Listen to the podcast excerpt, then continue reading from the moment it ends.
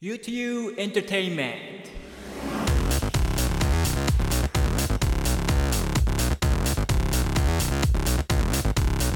皆さんこんにちは UTU Entertainment. パーソナリティの U 勧誘ですこの番組では日本で暮らしながらも幼稚園から高校までインターナショナルスクールに通い現在も米軍基地内の大学に通っている私 U 勧誘がリスナーのあなた同じく英語で YOU に時には海外のそして時には日本の音楽や映画などのエンタメ情報をお伝えしていきます。本日は8回目7月後半の放送になるんですけれどもいやー皆さん今朝緊急地震速報なりました？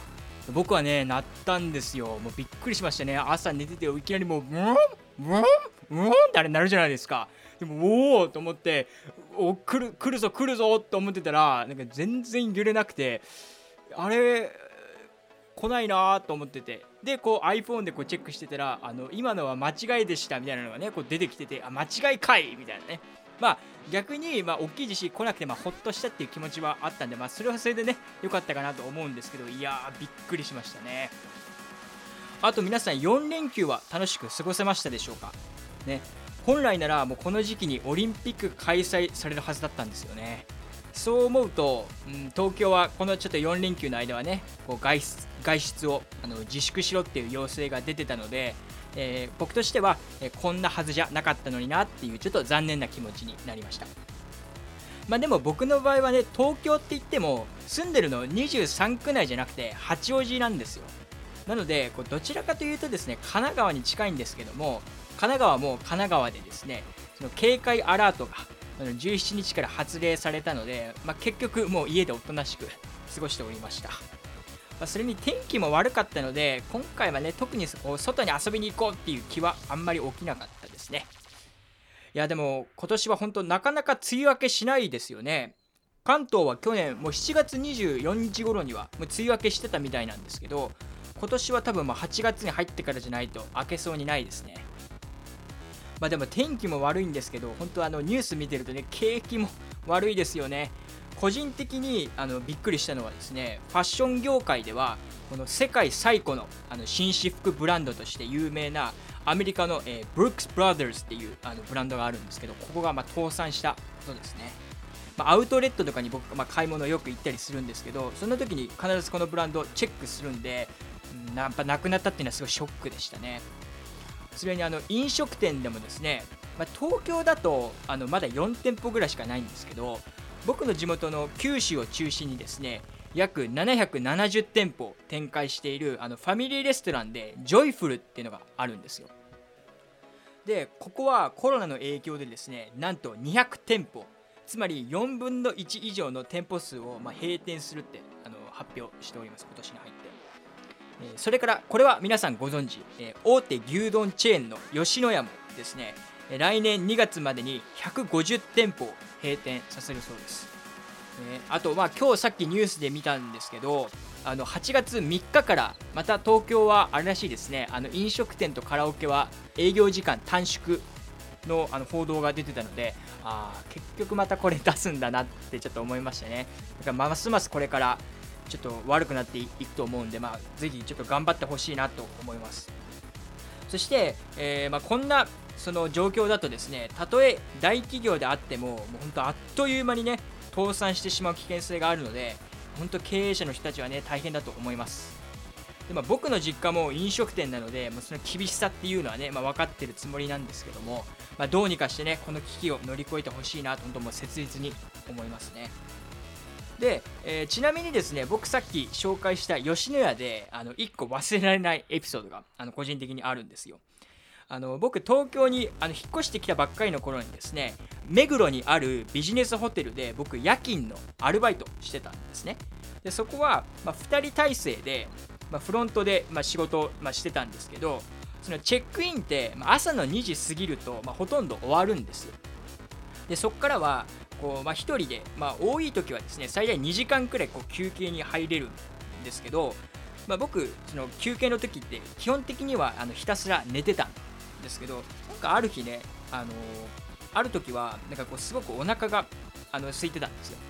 それでちょっとコンビニでなんか買おうかなと思って外出たんですけどまあ、コンビニより手前に吉野家があって。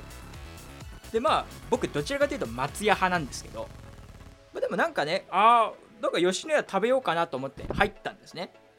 そしたら、まあ、深夜なので、まあ、表1人。で中の中というかまあ厨房で1人って感じでこうあの営業してたんですよ。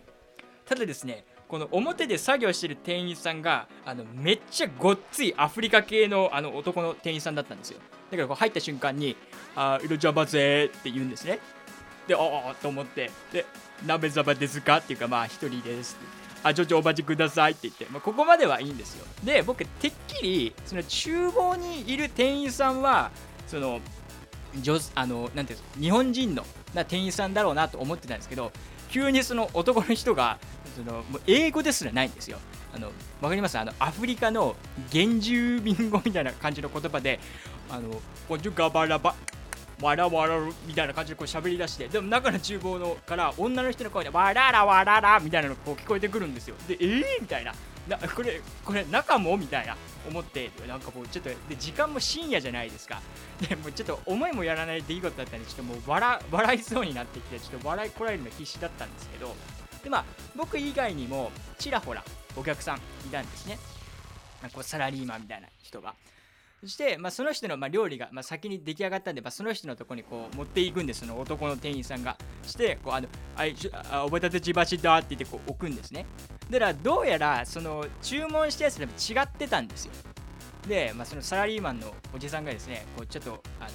怒った口調で「いやこれちょ注文したやつと違うよ」ってこう言うわけですね。で普通だったら「あ申し訳ございません。あのすぐあのお取り返しますとか言うじゃないですか。その男の店員さん、まあ、めっちゃごっついのもあるんですけど顔ぐーん近づけて違う。違う。って言ってもうめっちゃこう圧かけてきてるんですよ。だからそのその頼んだそのサラリーマンのおじさんもさすがにねこうグーンってそのごっつアフリカ系の男の人がこう来るんでであはい違います。みたいになって。そしたらその顔こう近づけたままあちょちょお待ちください。って言ってまたこう厨房戻っていくんですよ。でまた厨房の方ねボンジュガバラみたいな。でまた女の人があわららわららみたいな感じでまたこうこう作ってるわけですよね。で、まあ、今度はちゃんと出来上がったおばたてじばじだって言ってこう持ってきてもうその一連のその何ですかもう流れがもう面白すぎてもう僕もずっとこう笑いこられるの必死で。でももうなんかすごいなんか僕それがすごい鮮明に覚えてるんですよね。ただ、まあ、その吉野家というかあのそのホテルの夜勤のアルバイトなんですけど僕これ3ヶ月で辞めちゃったんですよ。なのでこの吉野家はこれ1回しか行ってないんですけど、まあ、でも本当に多分一生ね忘れられないあの思い出にはなりました。まあ、そんな感じでですねあの、まあ、こんなエピソードもあるんですけども、えーまあ、ここでそろそろね、えー、本日のコーナーに行きたいと思いますので、えー、その前にいつもみたいにですね僕の今の気持ちを特技のラップで表したいと思います。では Everybody. Check it out.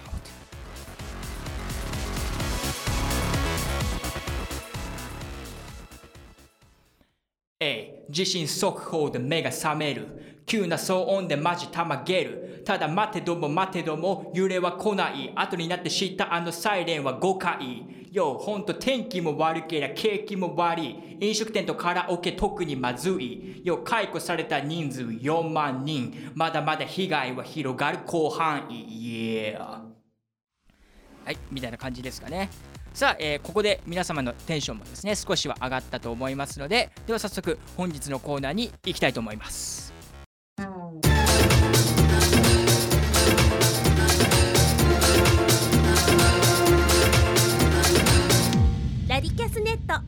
Movie to You. さあこのコーナーではですね私ユウカンユウが日本または海外の映画を1本取り上げて皆様に紹介していくコーナーです。えー、解説する以上ですねどうしてもちょっと多少のネタバレを含んでしまうんですけども、まあ、最後ねこのキャラクターがこうなるよみたいなこうリスナーの皆さんが見る意欲を失ってしまうような露骨なネタバレはしないのでご安心ください、有名どころからですね隠れた名作まで幅広く紹介していきますので興味を持った方はぜひ、ネット配信サービスや DVD、ブルーレイを探して見てみてください。そして今回ご紹介させていただく映画はですねアメリカで2005年に制作され日本でも2006年に公開されたコメディ映画「、サンキュースモーキング」です。あの原題はですね Thank you for smoking と言いまして、え1994年に、えこのクリストファー・バックレイっていう人が書いたこの同名小説が、え原作になっております。ちなみにこの小説の方ですね日本では、えニコチン・ウォーズというタイトルで、ね、販売されました。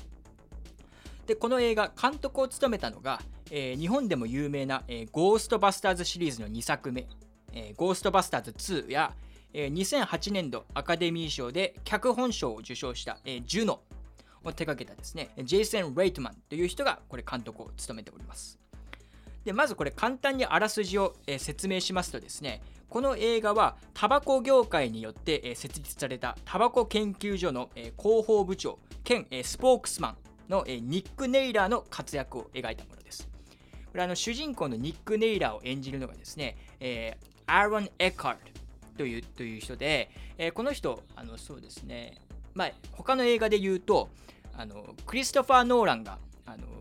バットマンをリメイクしてあのダークナイトシリーズあるじゃないですか。あれであの、トゥーフェイスっていう悪役が出てくるんですけど、あれを演じたのがこの人ですね。だからまあ、ダークナイトシリーズ見たことある人は多分、ああ、この人かって見たらなると思います。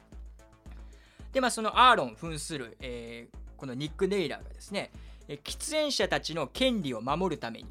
また、えー、タバコとその健康悪化との間にですね、因果関係がないことをこう世間に信じさせるために、まあ、日々奮闘しているというお話なんです。で彼はですねこの、まあ、巧みな話術でこう人々を丸め込むことからですね情報操作の王と呼ばれていましてまあ、たとえその権限派の専門家やですね団体からどんなクレームが来てもそのもう見事な頭の回転とですね冷静な判断でこうピンチをチャンスに変えたりこう論点をこううまくすり替えてですねいつの間にかこの自分が有利な状況を作り出しているんです。で、えー、その結果ですね彼はディベートというかもう討論では無敵の強さを、えー、誇っているんです。えー、ただ私生活はというとですね、まあ、奥さんのジルからは一方的に離婚させられ、まあ、世間からはですねこの有害物質の普及にあ加担しているということで厳しい目を向けられておりますただまあその離婚した奥さんと一緒に暮らしている一人息子の上位だけはですね彼ともその隔たりなく接してくれるんですそしてある日ニックはその権限派のオートラン・フィニスター上院議員っていう人がいるんですけどこの人がですねタバコのあのタバコのパッケージにドクロマークをつけることを、え、働きかけていることを知ります。でこれに対抗するためにニックはですね息子の上位を連れてスモーキングハリウッド作戦というのを、実行しようとします。でこの作戦の内容はというとですねまずハリウッドに飛びます。まあ、スモーキングハリウッド作戦ですから。で、えー、そしてハリウッドで働くこの凄腕エージェントをですねうまく丸め込んでこの喫煙シーンを盛り込んだ SF 映画を作ってタバコをこう宣伝しようとするわけです。で実際にですね広告手法の一つとしてこの映画とかテレビ番組でですね特定の商品をこう小道具やこう背景として表示させる手法があるんですけどこれをプロダクトプレイスメントと言います。ね、これあの CM とかだと商品名とかをこうわざわざ言うじゃないですか。でもこのプロダクトプレイスメントではあくまでも画面に映すだけなんです。これあの皆さんが思ってる以上に効果がありまして、まあ、例えば分かりやすい例で言うとあのギャンブル漫画の「カイジ」ってあるじゃないですか。あの藤原竜也さん主演で実写化もされた。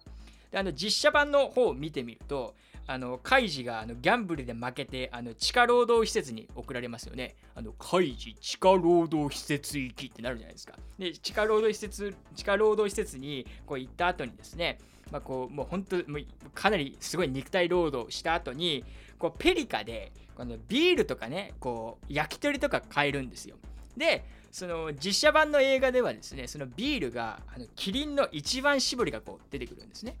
でそのカイジはああの一番搾りだとか何も言わないんですよ。ただそのもう缶ビールこう開けてもう飲んでうわ悪魔的だってこう言うんですよね。でもこれ見てるだけで見てる人はあなんかビール飲みたくなるなってこう思うじゃないですか。これが、まあ、のプロダクトプレイスメントなんです。だからこれでも十分ね効果があるんですよ。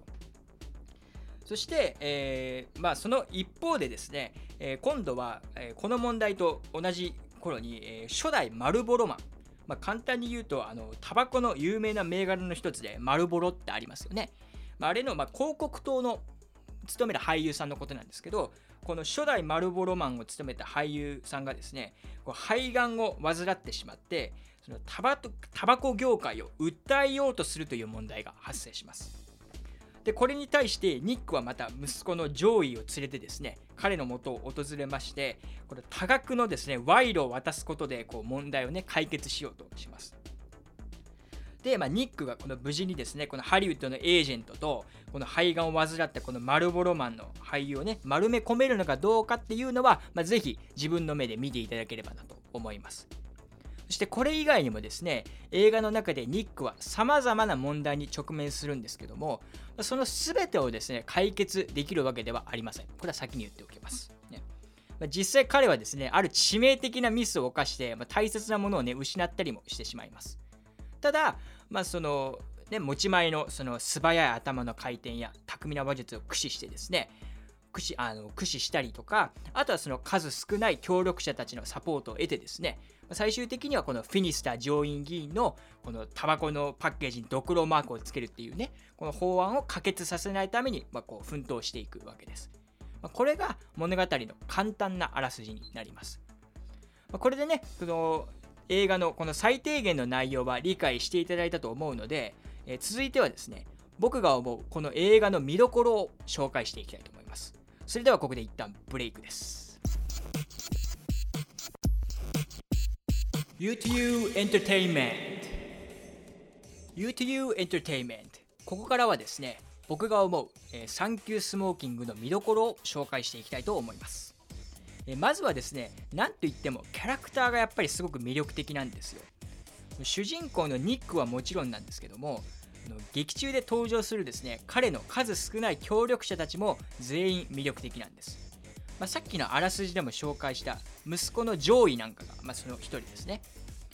あのまあ、ニックが出張に行くたびに上位も一緒についてくるんですけど、まあ、ここまでの、ね、話を聞いているとこれニックがその、ね、子供がいればその交渉相手を油断させられるかもしれないから連れてきてるって思ってる方いるんじゃないですか？ただこれ実は違っていて、えとこれ上位が自らニックにお願いしてこれ連れてってもらってるんですよ。ね、普通自分のこのお父さんがこのねタバコの世間からはその有害物質って言われてるものをこう売るっていう職業をしてるとまあねあんまり結構こう好きじゃなかったりすると思うんですけどこの上位はこのすごいこの父親のこの話術をすごくリスペクトしてるんですね。であの、まあ、職業に関してはまあ正直その複雑な感情もあるんですけどただまあ本当に父親としてすごく尊敬しているんです。そしてさすが親子なだけあってですね彼も徐々に相手を言いくるめる才能が開花していくんですけど、まあ、例えばあの彼のお母さん、まあ、つまりニックの元奥さんのジルですねにそのニックにねそのついていってもいいかっていう風にお願いするシーンがあるんですよ。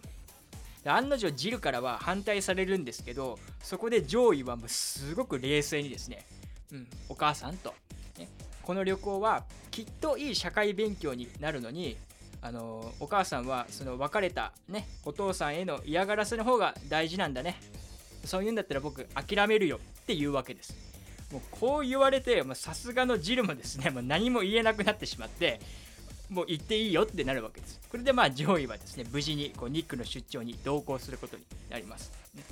えそれから上位以外にもですね、えー、ボビー・ジェイ・ブリスとあとポーリー・ベイリーというキャラクターがニックの友人として登場します。そしてこのボービーはですね、セーフティーという、まあ、重火器の使用と訓練を促進する会の PR マン。そしてポーリーはですね、Moderation Council という飲酒を、えー、推奨する団体の PR ウーマンとして働いています。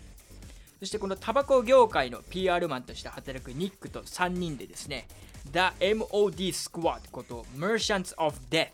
まあ、これ日本語に訳すとですね、死を運ぶ商人というグループを結成しているんです。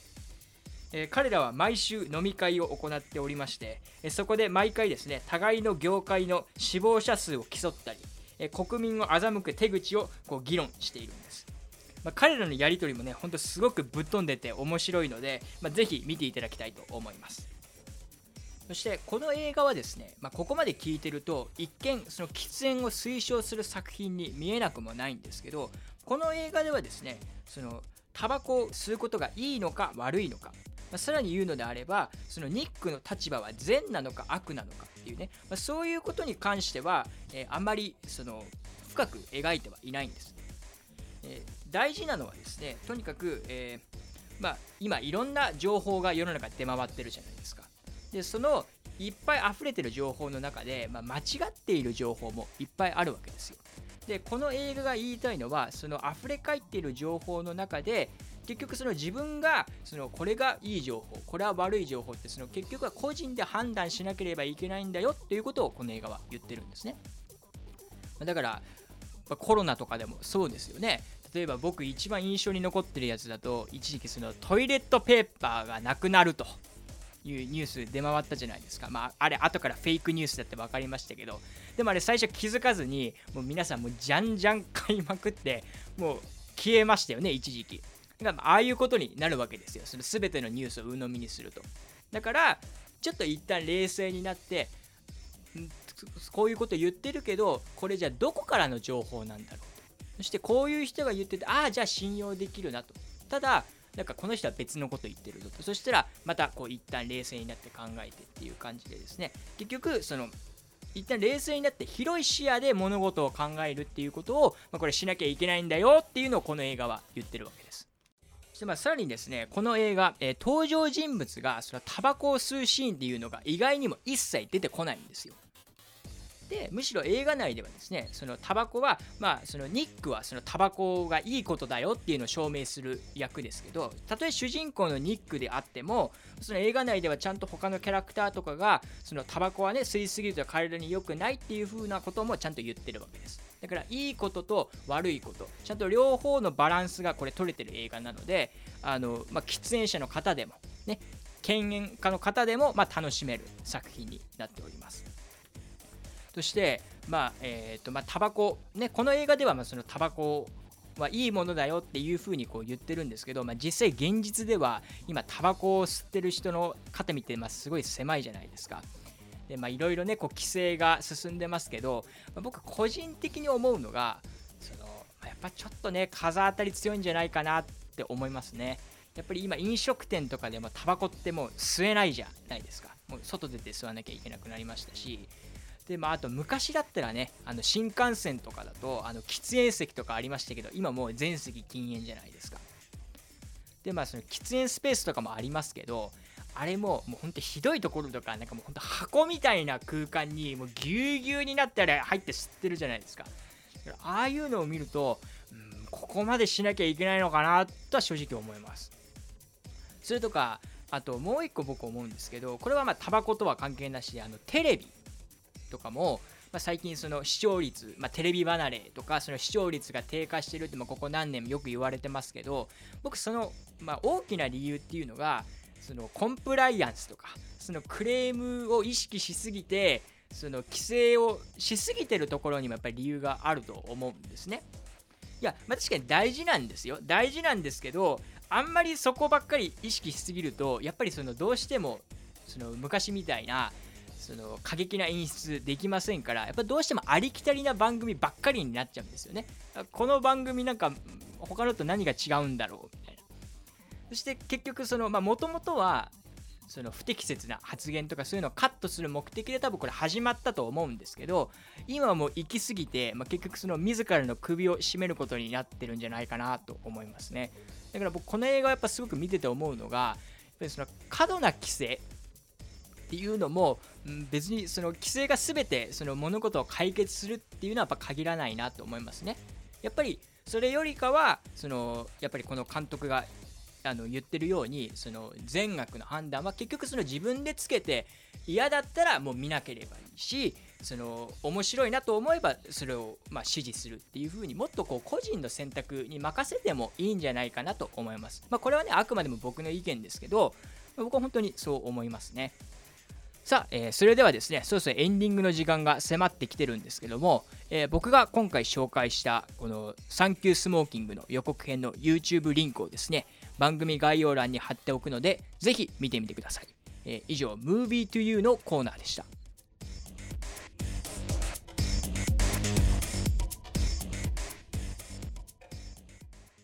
U2U Entertainment エンディングの時間がやってまいりました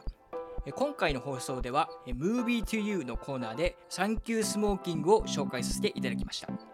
えー、繰り返し言いますが、えこの映画の予告編の YouTube リンクをですね、え、番組概要欄に貼っておきますので、ぜひチェックしてみてください。ちなみに Spotify や iTunes などのですね、え番組概要欄がないプラットフォームでこのラジオをお聴きの方は、え、ラジキャスかヒマラヤ FM で僕の番組にアクセスしていただけると各放送に概要欄がありますのでそこから予告編を見ることができます、え、これらの動画を見た後にですね、え、ま、今回の放送をもう一度聞いていただけると、ま、きっと新しい発見だったり僕が放送中にですね皆様に伝えようとしていたことが必ず伝わるんじゃないかなと思います。えそして、え、今回の放送を聞いてですね何か意見や感想などがありましたらぜひ番組にメッセージをお寄せください、えー、本当にねまあもう8月には本当梅雨が明けてほしいなと思ってるんですけどもまあね暑暑くなったらねまた熱中症とかもありますからまあ、えー、体調には気をつけて、まあ、お互い頑張っていきましょう。えー、それでは、ここまでのお相手は私、ゆうかんゆうでした。Everybody have a nice day!